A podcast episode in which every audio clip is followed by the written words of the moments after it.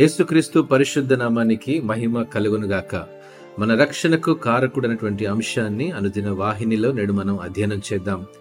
లూక రాసిన సువార్త పంతొమ్మిదవ అధ్యాయం తొమ్మిదవ వచనం ప్రకారము అందుకు యేసు ఇతడును అబ్రహాము కుమారుడే ఎందుకనగా నేడు ఈ ఇంటికి రక్షణ వచ్చి ఉన్నది.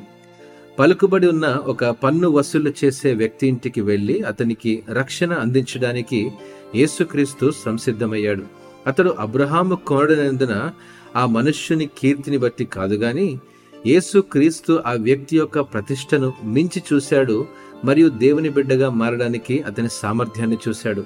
మనం కూడా అబ్రహాము సంతానమే. యేసుక్రీస్తు మనలను అదే ప్రేమతో మరియు దయతో ప్రేమిస్తున్నాడు.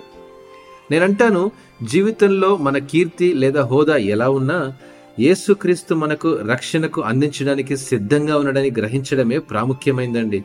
మనం పశ్చాత్తాపంతో మరియు విశ్వాసంతో ఆయన వైపు తిరగవచ్చు. మరియు ఆయన మన పాపాలను క్షమించి ఆయనలో మనకు క్రొత్త జీవితాన్ని అందిస్తాడు. యేసు క్రీస్తు మనల్ని ప్రేమిస్తున్నాడని మరియు ఆయన రక్షణను మనకు అందిస్తాడని తెలుసుకోవడం ద్వారా మనము ఓదార్పు పొందవచ్చండి.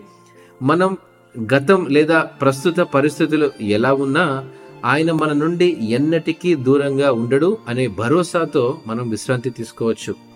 ఈరోజు ఆయనపై మన విశ్వాసాన్ని ఉంచడానికి మరియు ఆయన వాగ్దానాలపై నమ్మకం ఉంచడానికి మనము ప్రోత్సహించబడవచ్చనే సంగతిని జ్ఞాపకం చేస్తూ ఇటు మాటలను దేవుడు ఆస్వాదించునుగాక ఆమెన్.